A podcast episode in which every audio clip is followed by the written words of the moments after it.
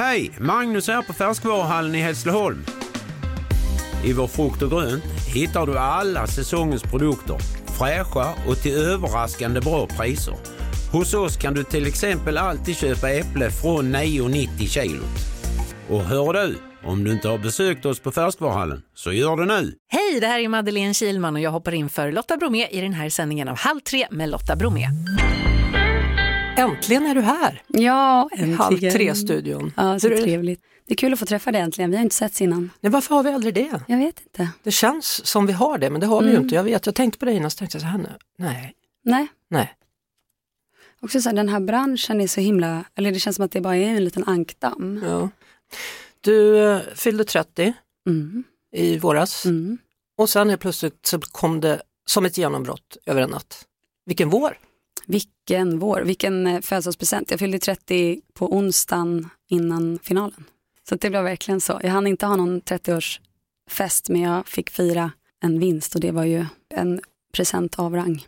Men du, det, för oss så blev det som att du slog igenom över en natt. Mm. Men, men för dig då? Hur länge känner du att du kämpade för att få ett break? Alltså jag har ju jobbat i branschen sedan andra året på gymnasiet. Men i olika konstellationer. Du har ju varit med i Melodifestivalen förut. Jajamän. Love Generation. Och vad det är härligt att det var som att du sa med F. Vad var det för något då? Ja, det kan man verkligen undra Lotta. Eh, Mellolåten var ju I dance alone till music playing on on and on kom, vilken plats kom ni alone. på? Eh, vi kom till Andra chansen. Mhm. Det är ett, ett före detta liv känns det som faktiskt. Hur, hur bra är du på att tänka just så? Det där var ett före detta liv. Mm, Delar det- du in ditt liv på det sättet?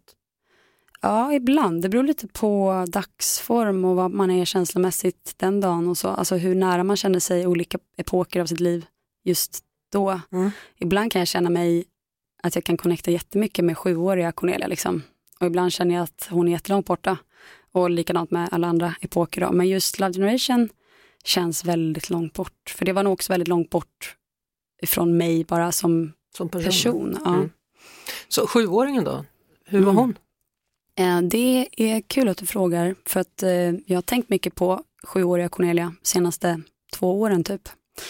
För att det var runt 6-7 så har jag kommit fram till att där var jag mitt mest rena jag. Jag hade liksom hunnit bli människa som var en människa men innan man började skolan och så, eller innan man började få massa grejer pålagt på sig av så, samhället. Så det var jävligt intressant. I julas så var jag hemma hos mormor och morfar och eh, så har de ju alltid sådana här skolfoton uppsatta och så. Och så satt jag och tittade på dem och så såg jag, liksom fastnade vid ett foto och bara oj, där, där är jag. Och det som var innan och det som var efter var inte jag. Alltså jo, det var en del av mig, men Mm. det fanns ett foto där jag liksom tittade och jag bara blev helt så här, eh, blev helt tagen av den här bilden för att jag kollade rakt in i mig själv. Liksom. Hela min, mitt uttryck var så här, oj där, där är jag trygg, alltså där är jag helt mig själv. Trygg höll du på att säga nu. Ja men typ, där är jag trygg. Jag, jag har alltid varit ett tryggt barn och så och liksom haft mycket sådär stark eh, identitet och stark känsla för vad jag vill och, och sådär. Eh, men jag har ju såklart ändå också påverkats av alla surroundings. Men just där var jag så här mitt mest, eh, mitt mest hela jag kände jag. Den upptäckten för mig gjorde att jag liksom försökte aktivt mer och mer hitta tillbaka till det barnet, 6-7-åringen. Halv tre med Lotta Bromé på Mix Megapol. Just nu håller vi på att tjuvlyssna på podden Lotta och samtalet där Lotta gästas just av Cornelia Jacobs. Och Cornelia berättar om att försöka hitta tillbaka till ursprungs-Cornelia, alltså den hon var när hon var 6-7 år gammal. Hon pratar också om sin utmattningsdepression. Det är liksom hela mello-upplevelsen blev lite som en, att sluta en cirkel för att jag tänkte då som sagt väldigt mycket på det här, det här barnet och någonstans så är det också exakt samma ålder där vid 6-7 som jag hittade musiken och jag hittade glädjen i mig själv. Och det blev min fristad redan då. Jag började sjunga på pappas konserter och så när jag var sju. Och jag är väldigt glad för det för att det var liksom innan jag började analysera vad som var okej eller hur, liksom och sånt. Utan jag var bara helt ren i min glädje till att sjunga liksom. Och uttrycka mig. Jag gick jättemycket hos eh, min psykolog under den här hösten inför, ja, för ett år sedan och så, då pratade vi mycket om den här 6-7-åringen för att jag berättade att jag hade hittat den här bilden och att den drabbade mig så. Liksom. Då pratade vi mycket om att min enda uppgift som Cornelia 30 år är att se till att Cornelia 6 år kan få vara som hon vill och liksom vara fri där inne så att ingen får träda över de här gränserna. Liksom. Mm. Och eh, så typ en månad innan Mello så hittar jag en ring, bara så här, by coincidence i någon låda så, som är den första ringen som jag köpte och det var när jag var sex eller sju år i mm. Gamla stan. Jag, jag var helt säker på att den var magisk när jag köpte den, för det var, den var liksom en stor grön glassten i. Då när jag hittade den så testade jag den och så fick den plats på ringfingret på vänsterhanden. Okay. Då hade jag liksom redan designat mitt nummer och så för Mello och jag hade den här stora gröna pricken, liksom. precis som den här ringen. Okay. Så då blev det som ett så här, det är sexåringen som jag gör det här för på något mm. sätt. Så då eh, hade jag på mig den där ringen hela Mello och mm. eh, Eurovision och det blev som en sån liksom liten cirkel då som slöts för att jag Också en påminnelse om. Liksom. Precis, och kom, kom, tillbaka till det där barnet och den här ursprungskraften och liksom glädjen och önskan av att få vara fri och göra, göra sin, eh, bara få använda sin röst. Mm. Låten Rise, mm. vad betyder den för dig? Uh, jättemycket betyder den för mig. Um,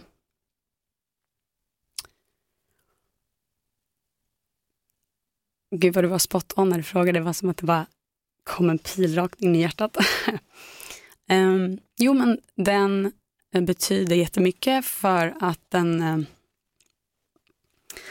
uh, det är liksom, den handlar om eh, den första strimman av ljus man ser om man har tur. Men som jag då, den första strimman efter att jag hade varit i den här långa utmattningsdepressionen och så, som tog mig väldigt många år att eh, komma upp ur och sen kommer man ju aldrig riktigt upp utan man måste liksom hela tiden eh, sikta mot ljuset och liksom påminna sig om, eh, ja, lära känna sig själv helt enkelt. Men när jag började känna att det liksom för första gången kändes lite ljust, liksom, då det som var så häftigt med den liksom lilla första strimman är att eftersom man har eh, varit i mörkret så länge så är det som att ögonen är liksom, eh, har liksom blivit vana vid mörkerseende. Så, så att det krävs en sån otroligt liten strimma för att ge en väldigt så här, bländande effekt och eh, ge en sån liksom, sensation eh, av lätthet liksom, mm. Eh, efter att man har känt väldigt, väldigt mycket tyngd under lång tid. Den där första strimman är ju nästan starkast, liksom, för sen, sen blir det i relation till det. Liksom. Cornelia Jacobs Rice. Cornelia som gästar podden Lotta och samtalet som min kollega Lotta Bromé har. Vi tjuvlyssnar på den podden just nu. Vill du höra hela så kan du gå in på Podplay. Och just låten Rice betyder väldigt mycket för Cornelia. Det är så lustigt när man skriver musik för att ibland kan man också känna att man det, med tid så kan någonting komma att betyda mer eller få fler nyanser eller fler dimensioner eh, för en. Och det har den här låten verkligen gjort. Att så här, då eh, skrev jag den ut ganska liksom, ljust och så här, åh skönt nu är jag liksom ur det här. Och, och sen så har jag kunnat eh, identifiera mig på nya sätt i den. Det är en line i andra versen som är In a battle against the time I've been given my best to everybody but me. Den var stark redan när vi skrev den men nu efter det här, de här åtta, nio månaderna som har gått så kände jag nog den ännu mer. Att eh, jag har gett väldigt mycket av energi som inte riktigt har funnits och att jag kände ett väldigt starkt så här, nu behöver sexåringen här inne få du, vet, vila vet lite. Du, vet du, när du sa, precis när du sa det där, den linen, så tänkte jag bara, fick jag den här bilden av den här sexåringen som bara stod och vinkade så här, mm. hallå, ja då, hallå.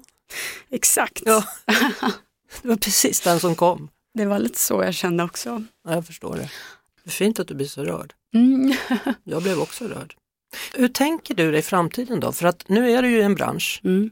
där det förväntas mycket mm. av dig. Är det bra då att du har haft dina independent-år? Är det bra då att du har en pappa som ändå har varit i den här branschen? Är det bra att du har gått in i väggen en gång? Att du vet att sexåringen måste få vara med? Eller hur, hur ser du på allting? Jag vill säga ja på, på alltihop. Alltså ja. jag, jag är så glad. Jag är så glad Lotta att jag är 30 och inte 20. För det första. För det är så jäkla speciell bransch som vi precis har sagt och det är så lätt att tappa sig själv när man går in i en grej som Mello till exempel där det är så många människor som helt plötsligt från en dag till en annan vill ha massa saker av en och vill att man ska framstå på si eller så sätt. Eller de, kan du bara, kan du göra det här? Eller kan... Och så helt plötsligt så har man gjort allt som alla vill fast inte det man själv vill. Eller man känner bara oj vad blev jag för någon nu? Eller, därför var jag väldigt mm, noga med det inför Mello att säga jag eh, måste göra det här för mig själv och med mig själv i behåll. Och det tror jag inte att jag hade kunnat göra typ ens ett år tidigare faktiskt. För att eh, jag hade jobbat jättemycket med mig själv det året. Och Är det... du klar nu med det känner du? Nej, gud nej. Nej. Alltså, det, jag vet inte, blir man klar? Jag vet inte. Blir man Nej. Känner du dig klar? Nej. Nej, jag tror det finns alltid mer att, att upptäcka och förstå om man är en sån som vill förstå. det? Hur ska resten av hösten bli nu då? Ja men det är lite semester först, det Mm. blir skönt, jag har inte haft på år. Här eller där? Eh, ja, men jag kommer nog börja med att behöva ha det hemma för att eh, mitt hem har fullkomligt förfallit det senaste. Så jag behöver liksom först rå om min, mitt tempel så att jag känner att jag eh, kan må bra där. Eh, och sen ska jag förmodligen, vi ska göra något företagsgig på Hawaii verkar det som. Så då tänker jag nog att jag åker dit lite tidigare och hänger där. Företagsgig på Hawaii är roligt. Ja, det är otroligt lyxigt. Jaha. Och sen ska jag, jag tänkte låsa in mig och göra albumet klart. Wow. Jag har massa ofärdiga låtar eftersom jag är bra på att börja skriva låtar och inte avsluta dem. Fortsättning följer. Du, vi skulle kunna sitta här hela dagen Ja, känns det det, känner som. jag verkligen. Ja, vad härligt att du till slut kom. Vad kul att få Ah. träffa dig igen då, även om vi har sett förut fast vi inte har sett. Exakt, vi har sett sitt tidigare liv kanske. Eller i framtiden, det kanske är flera dimensioner samtidigt, det vet vi inte. Du, du är inne på något. Spinoza-teorin. Eh, Cornelia Jacob, stort tack för att du kom till Halv tre. Åh, stort tack Lotta, det har varit jättekul. Mix Megapol, den perfekta mixen. Sälja bilen? För dåligt betalt av din traditionella bilhandlare? Växjö Bilförmedling hjälper dig. Vi börjar med en kostnadsfri värdering. Tänk vad skönt att slippa tvättning, fotografering och ta hand om alla tänkbara och otänkbara köpare. Se vår instruktionsfilm på Facebook om hur det fungerar och anlita oss. Växjö Bilförmedling.